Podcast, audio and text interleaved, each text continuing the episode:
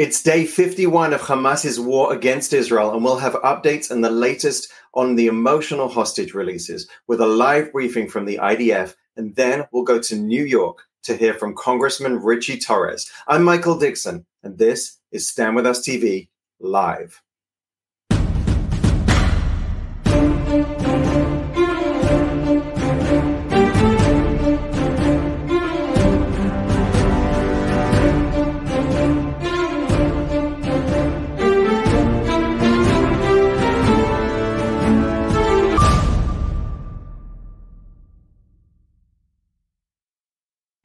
Shalom from here in Israel, and thank you for joining us for our weekly briefing. This is week eight as we break down the war with Hamas and its global fallout.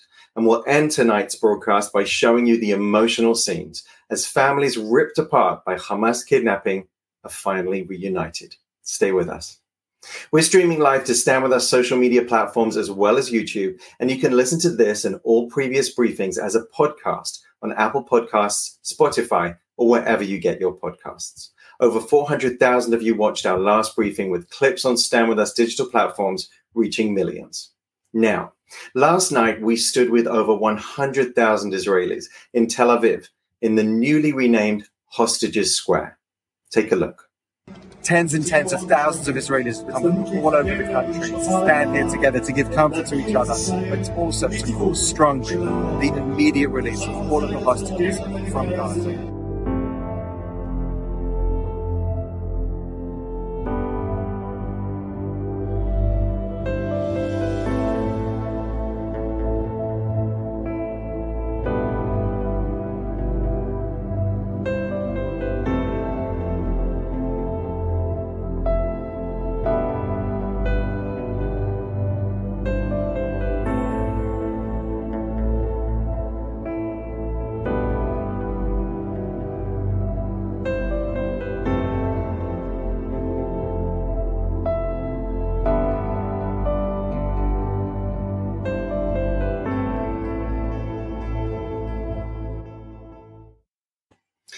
It's been an excruciating week for Israel, for Israelis, and for anyone who loves Israel as the drama of the hostage release continues to unfold. In a moment, we'll discuss that and the latest with the IDF spokesperson.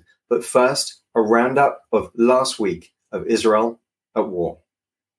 Israel agreed to a four day pause in fighting Hamas and the release of Palestinian prisoners in return for the release of hostages from Gaza. And these are the names and faces of Israelis and foreign nationals who have been released from Hamas captivity from Gaza to Israel.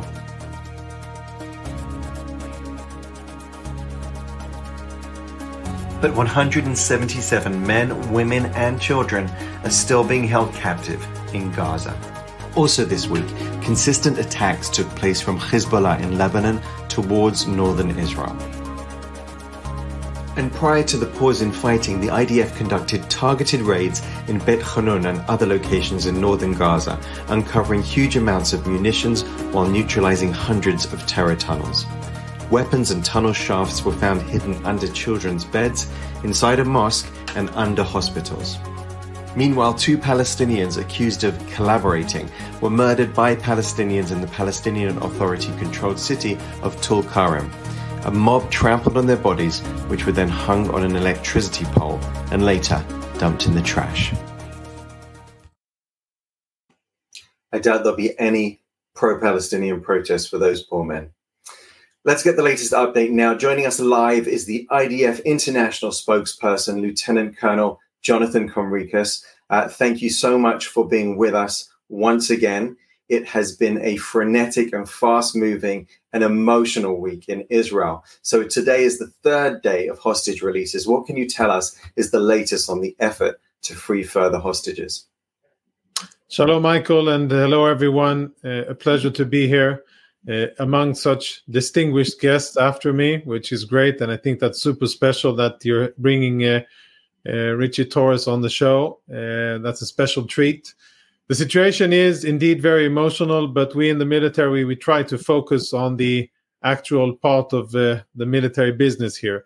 So so far, and I emphasize so far, despite a um, an event yesterday where Hamas delayed the transfer of the hostages. Except for that, in general, the um, situation is according to plan, and 40, 40 Israelis and uh, uh, 18 foreign nationals have been transferred into Israel. Many of the Israelis have now been reunited. Some of the uh, reunions are complete, families that are completely reunited, and some are partial, where family members, the male family members, are still inside Gaza. Uh, the IDF, our role in this is just to facilitate the transfer. We are not really the important part here. It's much more organized by the by the government, Mossad, ISA, Shabak, and others who are doing uh, that work behind the scenes, and we're just facilitating. What we are focusing on is the day after this temporary pause ends. Uh, what we're doing now on the ground is holding our lines, our defensive lines inside Gaza, taking using the time the best we can in order to prepare ourselves for the future, the imminent uh, future in the coming days, resting a bit, learning from what we've learned so far in the fighting, what we've uh, understood of uh, Hamas capabilities, their tactics, their locations, what they do, their weaknesses and strengths, and uh, focusing on how to do even better in the future. And bottom line, preparing for the next stage of operations, which will uh, bring us back to fighting, back to killing and taking out Hamas operatives and applying pressure on Hamas leadership. And I want to remind our viewers that right now there are still 177 hostages still in Hamas captivity. They comprise eight girls, 10 boys, 34 women, 100 men, uh, nine female elderly persons, and uh, 16 uh, seniors who are men. Um, so, still a long way to go in terms of releasing those hostages. We do hope that many more will be coming out in coming days, or certainly in the future, one way or another, and certainly alive and healthy and well and coming back to their families. And of course, you mentioned the Hamas delay. Uh, and we saw in one case a 13 year old uh, Hila Rotem Shoshani who was uh, released, but without her mother. They claimed they didn't know where she was. According to Hila, her mother was with her all the time until two days before her release. So yes, tomorrow, more, lies. more, more Hamas lies. More Hamas lies, which uh, uh, unfortunately don't get enough airtime, as I know uh, you agree with. Uh, and of course, today uh, we saw Avigail Idan, little Abigail, who was released two days after her fourth birthday um, sweet little girl. Unfortunately, she's going to get out and find out that she's now an orphan because her parents were murdered by Hamas in the October 7th massacre. So we've seen, unfortunately, in the media, a, an equivalence between the hostages and the Palestinian prisoners being released uh, to the Palestinian Authority. What do you say to those making that comparison? I think it's a very shallow comparison, and it goes along the lines of you know people uh, with uh, with you know catchphrases and slogans of let's just cease the fighting, let's bring the bring the end to hostilities, and let's uh, uh end the suffering and many other platitudes that really there's nothing uh, behind them, and it, maybe it sounds right, but they are so detached from reality. Um, the uh, Palestinians, the convicted offenders that we have released from prison, are people who to, who made an active decision to engage in illegal activity, whether it's terrorist activity against civilians or military activity against uh, the military or police. But are, these are people who made an active uh, decision to act violently. Uh, some of them are underage, some of them are women, but these are all people. Nobody there is innocent, and nobody there is in jail just because uh, we wanted to take them there. And of course, the easy, lazy way is to create kind of a a balance or a, a comparison between a four year old uh, baby girl and an 84 year old elderly lady uh, who have nothing to do with fighting, who, on the other hand, were very much for uh, uh human rights and Palestinian rights and the other things, who then found themselves 51 days or 50 days in Hamas captivity, and compare that with Palestinian criminals, some of them terrorists, some of them just violent criminals against security forces, I think is another example of how many in the media really do their viewers and their consumers a disservice with lazy and biased reporting. And so prior to this temporary pause, and we should stress it is a temporary pause, isn't it? What what did we see in the in the days beforehand? How successful was the IDF against Hamas in Gaza in those days before that pause came into play? Well, it's a very hard battlefield. It's a very heavily defended battlefield with many dimensions. The most important one, or the most challenging one, being the subterranean one. Hamas has prepared and done a lot and spent tremendous resources in, in preparing the battlefield uh, for fighting. Despite that, our progress has been very good. According to plan, sadly, yes, with casualties, there are more than 60 Israeli uh, confirmed uh, deaths killed in action of the IDF since we started the maneuver, and each one of them is a family that is now shattered and uh, and scarred forever, and that is tremendously sad. But that is a price that we understand that we have to pay in order to get rid of Hamas. And as time goes by, we see that today Hamas admitted at their own uh, initiative that five senior commanders, a brigade commander, uh, two battalion commanders, and other very senior Hamas military commanders were killed by the IDF. This is, of course, something that they didn't want to admit, but uh, they probably knew that we knew about it and we were going to expose it. So uh, there are many uh, achievements that as the day as the time unfolds we are able to ex- to expose and as time goes by we will not only be able to say how many dozens senior commanders of Hamas that we've taken out but also the amount of combatants because that's an important topic because so many in the media and in government in the US and UK and South Africa and, and Australia and many other countries they rely on Palestinian figures. And those figures are out there. Uh, they're false they're inflating the number of civilians and they're deflating and hiding the number of combatants. But just as now we're showing that, and Hamas admitted that uh, senior uh, combatants have been killed, we're also monitoring the amount of combatants that have been killed. And I can tell you that we're talking about thousands. And it will be a, a very uh, embarrassing for media organizations and others who have been taking again Hamas propaganda as if it was truth and parroting that to the world, when we will cross reference and expose the amount of Hamas combatants, then we will see that the picture of the alleged so many civilians that have been killed is far from the truth. And there are many, many combatants that have been killed and far fewer civilians than what is currently reported. Very important point. And so, what's next for the war effort following this pause in the military campaign that we know will resume at some point? So we have uh, the chief of staff has been in Gaza several times. He has already approved plans for the sec- the next stage of maneuver. Uh, and as soon as the government tells us go, then the IDF is ready, committed, and eager to continue the mission. There is no uh, nobody in the IDF is talking about any pause or anything else. We are just waiting for a go in order to continue our mission and in order to strike Hamas and apply pressure on Hamas wherever they are, all of Gaza. Uh, and they're not confined to any geographical area. And we will continue to strike them, strike their commanders, their infrastructure, and we will continue to do that while distinguishing between combatant and non combatant and fighting according to humanitarian law. And meanwhile, of course, reserve is still on the northern front. Um, what do we know about what's happening there? Well, we see that it's uh, definitely coordinated, right? We see that uh, we made an agreement through Egypt, the US, and Qatar with uh, Hamas, but there was no agreement with uh, Hezbollah. But we see that they are very well coordinated, and it appears as if uh, they are under the same uh, message sheet and probably take orders from the same headquarters in Tehran, uh, one would assume. And uh, so far, the situation along the northern border has been quieter these days than all of the days before. But we are, of course, vigilant along the border as well. We understand that the enemies will try to find weaknesses and try to attack them. We are actively preventing that from happening, so far, quite successfully. But we must, of course, remain very vigilant. And we understand that as soon as the fighting will continue in Gaza, it is likely uh, that the fighting will continue up north as well.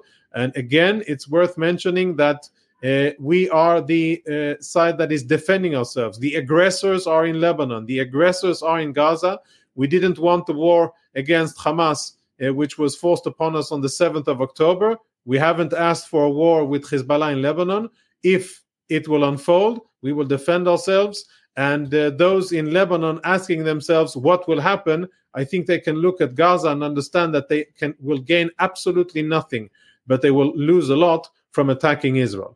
Lieutenant Colonel Jonathan Conricus, thank you very much. I know that you are across the airwaves from Fox to CNN to MSNBC, dealing with tough and sometimes ridiculous questions. Thank you so much for being with us. Thank you for having me. Always an honor. Thank you. Our next guest is one of the most consistent allies of Israel and with the Jewish people in Congress. He's the congressman representing New York's 15th district, who at the age of 25 became New York City's youngest elected official and the first Afro Latino openly LGBTQ member of Congress. And at Washington, D.C.'s recent March for Israel, he had this to say. I am here as an American to defend one of our greatest American values, the U.S. Israel relationship.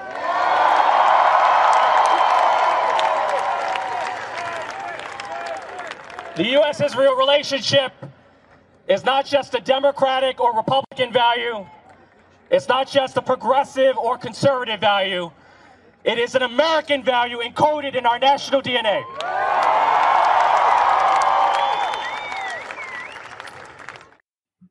He's been to Israel five times, and we are proud that he's joining us today. Representative Ritchie Torres, thank you for joining us. It's an honor to be here. Now, I know that you watched a screening of the footage from the October the 7th atrocities. Please tell us about your reaction to that.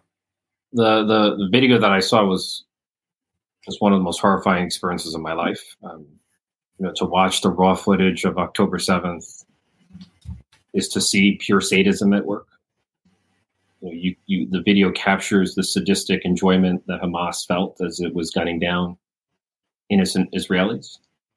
And there was one moment that lodged in the back of my mind uh, when when there was a father who picked up when he realized that there were Hamas terrorists approaching his home. He picked up his children, brought them to a shelter. Uh, the children originally thought that it was a prank, and Hamas terrorists threw a grenade into the shelter uh, causing the father to die from the explosion, causing one of the children to lose eyesight from the explosion. And when the children realized that it was not a prank, that this was a terrorist attack, you could see in the video one of the children just crying hysterically in agony, screaming, Why am I still alive? Why am I still alive? Uh, and so a child experiencing the torment and torture and terror of Hamas uh, is a fate worse than death. And that was captured in the raw footage that I saw. And of course, it's important that people know and see that terrible reason why Israel is fighting right now. I assume that is one of the reasons why you spoke at the Washington D.C. March recently.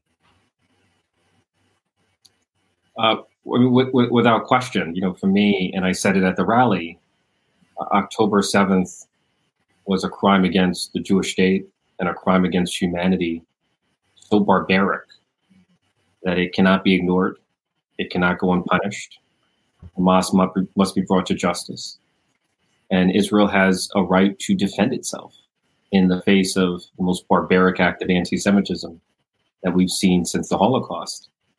And I have been outspoken against the double standard that's often applied to Israel. You know, I pointed out at the rally that, that no one expected the United States to enter into a ceasefire with Nazi Germany and the Imperial Japan after Pearl Harbor and during World War II. You know, no one expected the United States to enter into a ceasefire with Al Qaeda and the Taliban when 3,000 Americans were murdered on 9 11.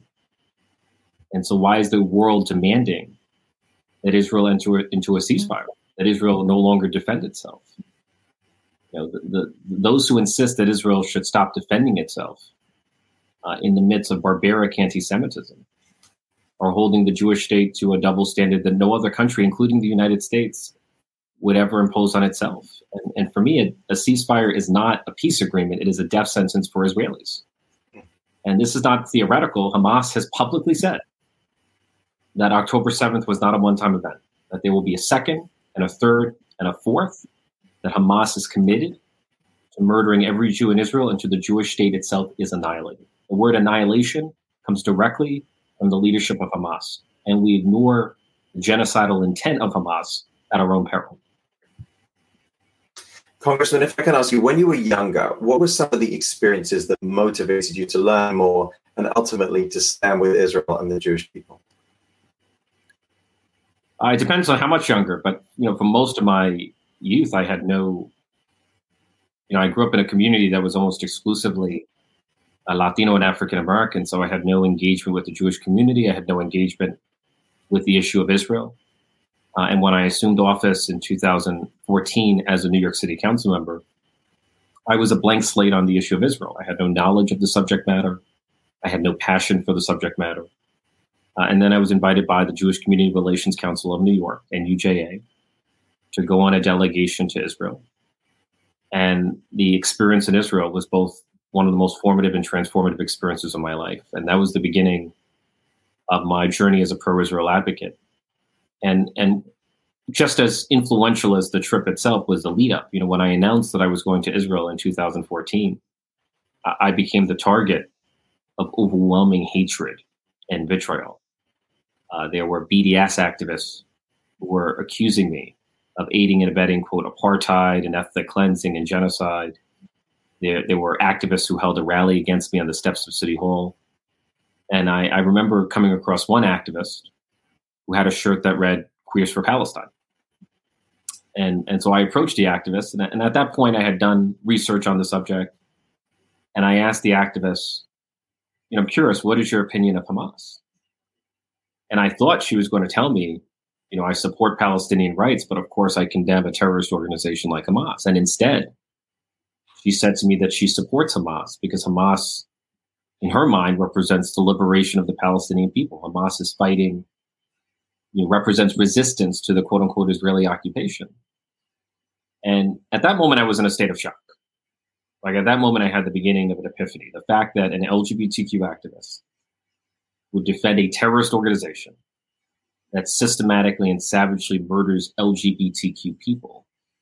Like that to me was as clear a sign as any of the utter stupidity and moral bankruptcy and absurdity that BDS has increasingly inflicted on progressive politics. And over time, I came to realize one of the most influential ideas on college campuses is the notion of intersectionality, which holds that you cannot be both progressive and pro Israel. And, and I've made it one of the goals of my political career to expose that as a vicious lie. You know, I, I'm black, I'm Latino, I'm LGBTQ, I'm millennial, I'm progressive, and I'm pro Israel. And I tell people I'm pro Israel not despite my progressive values, but because of those progressive values, that Israel itself is a progressive enterprise. And you mentioned the college campus. And so, what can be done to ensure that universities throughout the United States can better combat anti Semitism? We need a much more robust response to campus anti Semitism, both at the level of law and culture. So, when it comes to law, the problem is not a lack of legislation, the problem is a lack of enforcement. Title VI of the Civil Rights Act prohibits discrimination in matters of race, religion, nationality. And so any university or college that creates a hostile environment for Jews on college campuses is acting in violation of Title VI of the Civil Rights Act and should be held accountable. There needs to be more rigorous civil rights enforcement with respect to cracking down on, on campus anti Semitism. We should leverage the power that we have over federal dollars to force um, much greater crackdown on campus anti-Semitism. But, but you know, but law will only take you so far. There needs to be change at the level of culture. You know, universities and campuses have to create a culture of zero tolerance for anti-Semitism, and have to communicate to their students, you know, here are the lines that you should never cross when it comes to hate speech.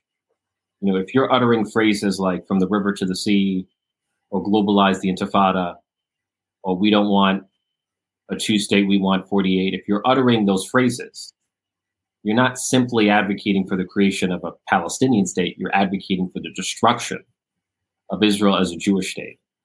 And advocating for the destruction of a people is hate speech. It is an incitement of hate and violence. It is a line that should never be crossed. And what do you say to those anti Israel activists who conflate American issues uh, with race, particularly with the Israeli Palestinian conflict?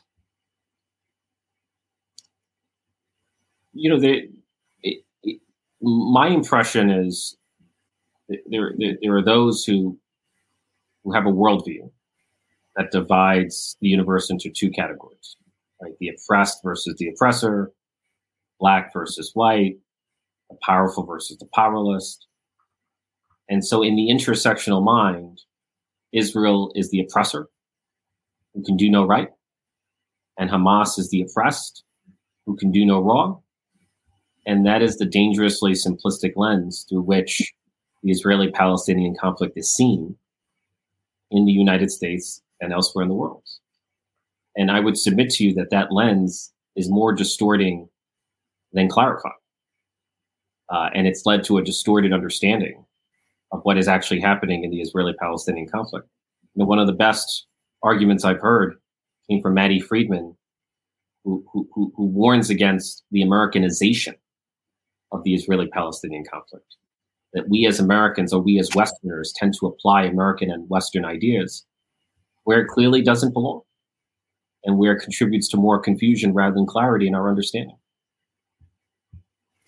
And let's talk uh, foreign policy for a moment. What, if anything, can Congress do to better hold accountable America's supposed allies, such as Qatar or Turkey, who have supported Hamas and even at times harbored its members?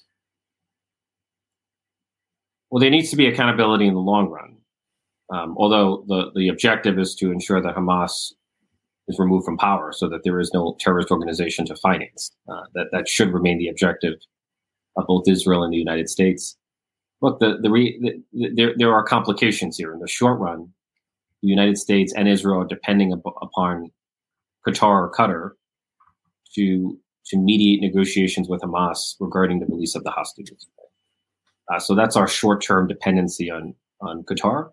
But in the long run, we have to make it crystal clear that we, the United States, as the leader of the free world, are no longer going to tolerate countries financing terrorist organizations like Hamas.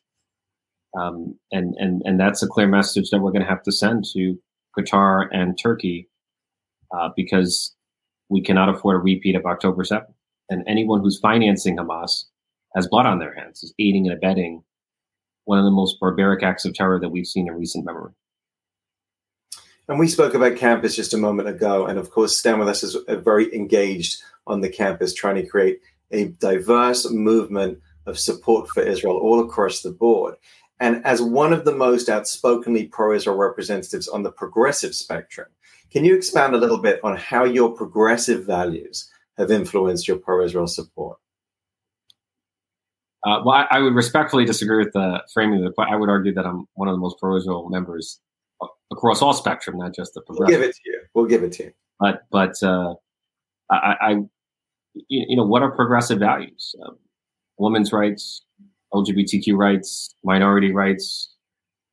You know, there's no country in the Middle East that is more protective of women's rights, or LGBTQ rights, or minority rights than Israel. Right? Israel is the closest approximation of a liberal democracy in the Middle East. It has an independent media, it has an independent judiciary, uh, it has free and fair elections.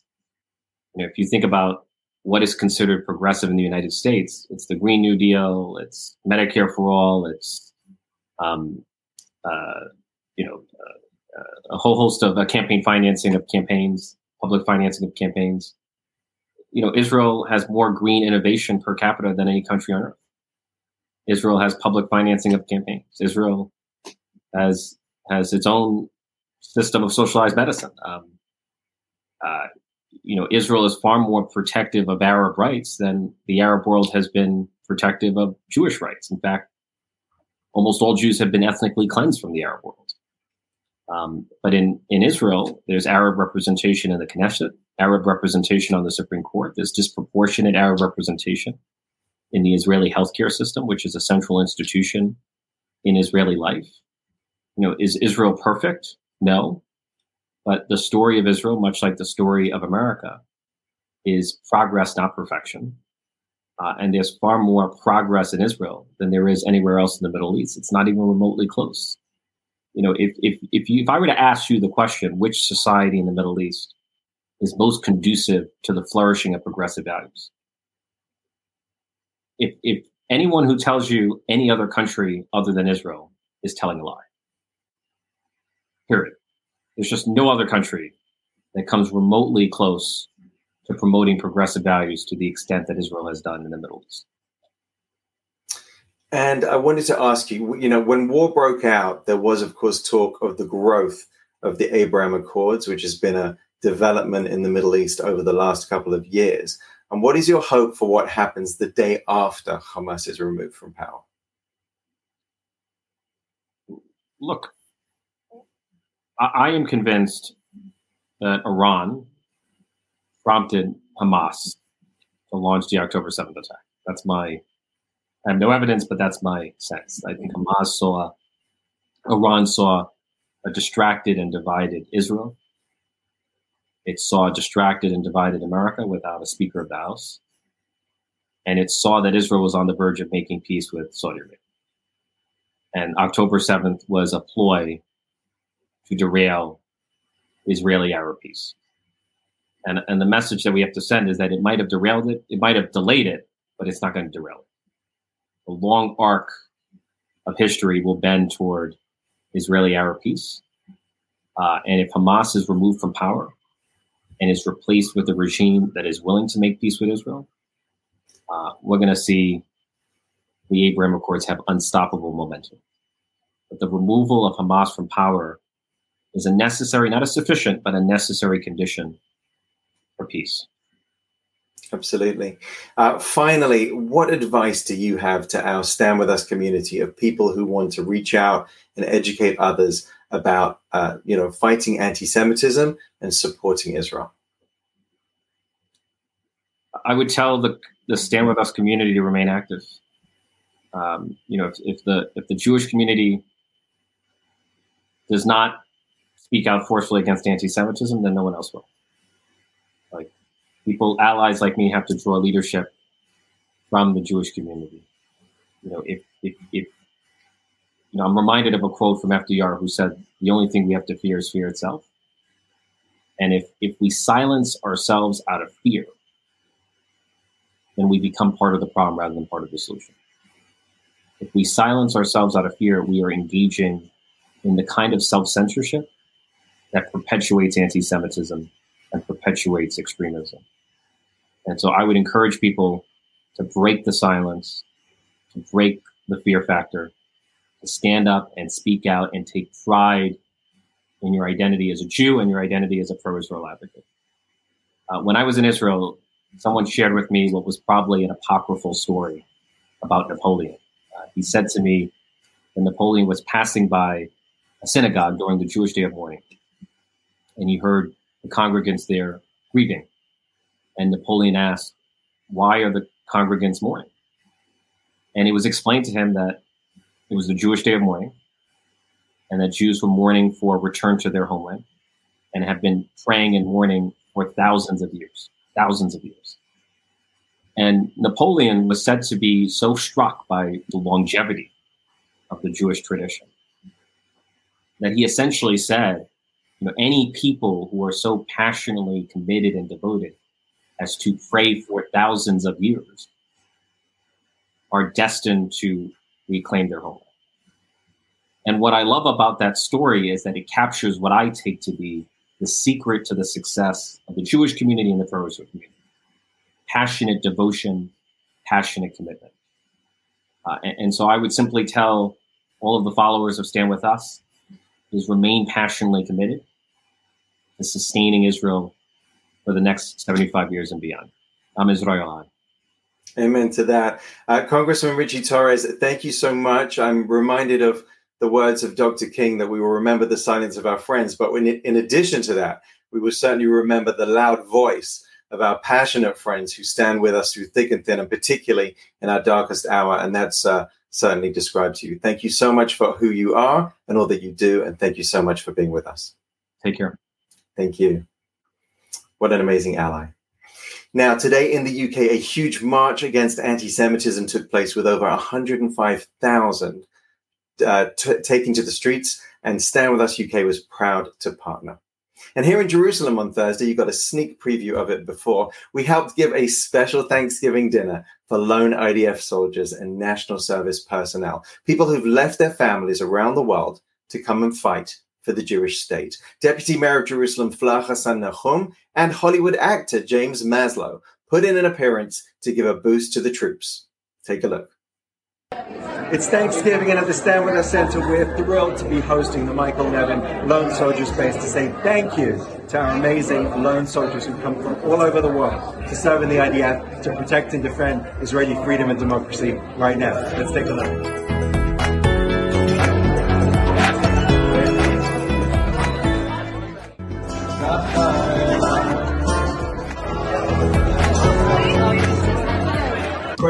Avodat Kodesh that you're all doing is what has lifted us from that moment. It's lifted us from the depths and it continues to do so.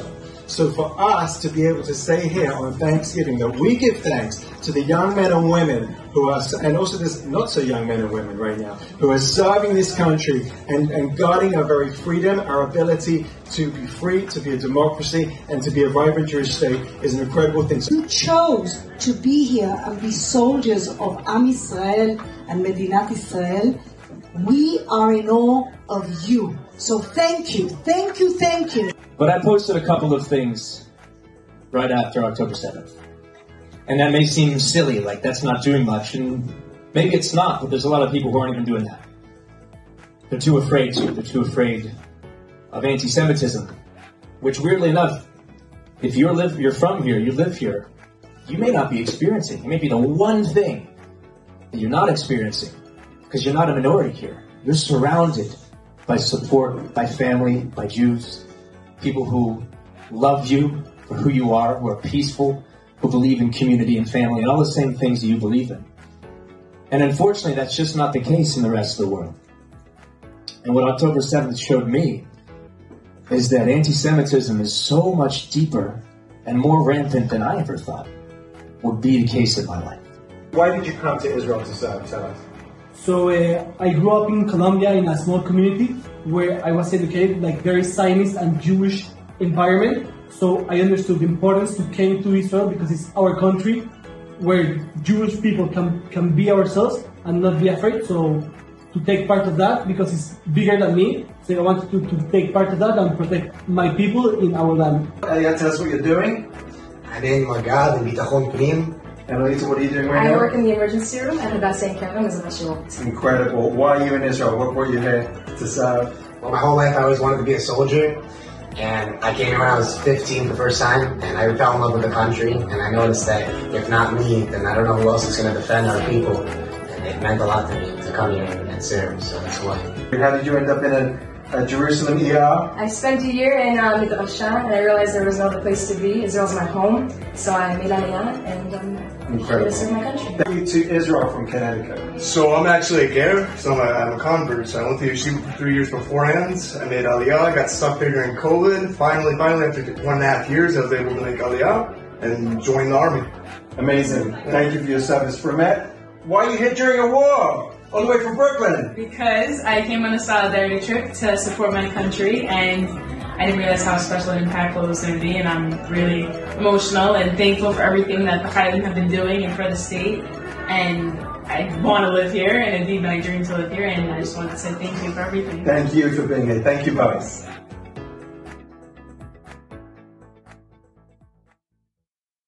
What an honor to be able to give thanks to our troops and big thanks to our friends at the Michael Levin base for making this happen. And of course, we're anxiously waiting for the return of every one of the innocent people kidnapped in Gaza. We are desperate to see more emotional reunion scenes like these ones.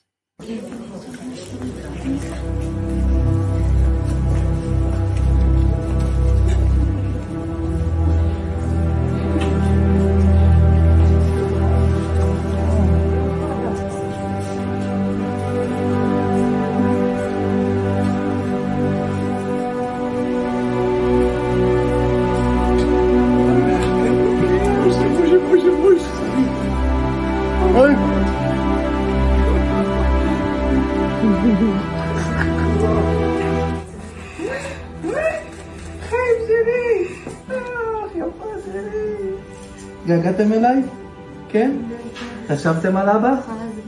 אביבי, חשבת על אבא? כן? חשבת עליי דברים טובים? כן? מה אמא אמרה עליי? חלמת שהלכתם הביתה?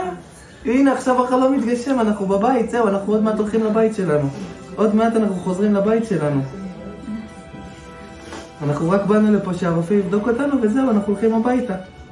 אבל שמו לכם פה מלא בובות, שמו לכם פה מלא צעצועים, מנורות, כל מיני דברים, את לא מבינה כמה דברים שמו לכם פה. כל האנשים האלה הביאו לכם מתנות, הכל פה. את שמחה?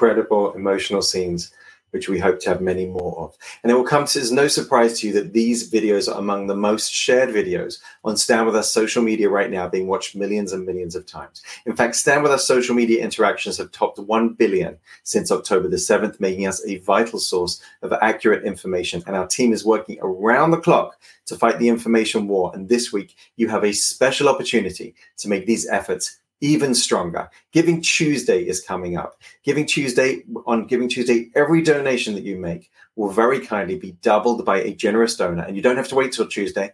You can start giving now. Go to standwithus.com slash giving Tuesday to double your donation. That's standwithus.com slash giving Tuesday. We're in this together, so thank you for your generous support. We're sending love to the Israeli troops and to our brothers and sisters and allies worldwide and our prayers for every single hostage to be back home with their family soon. Thanks for watching. Am Yisrael Chai.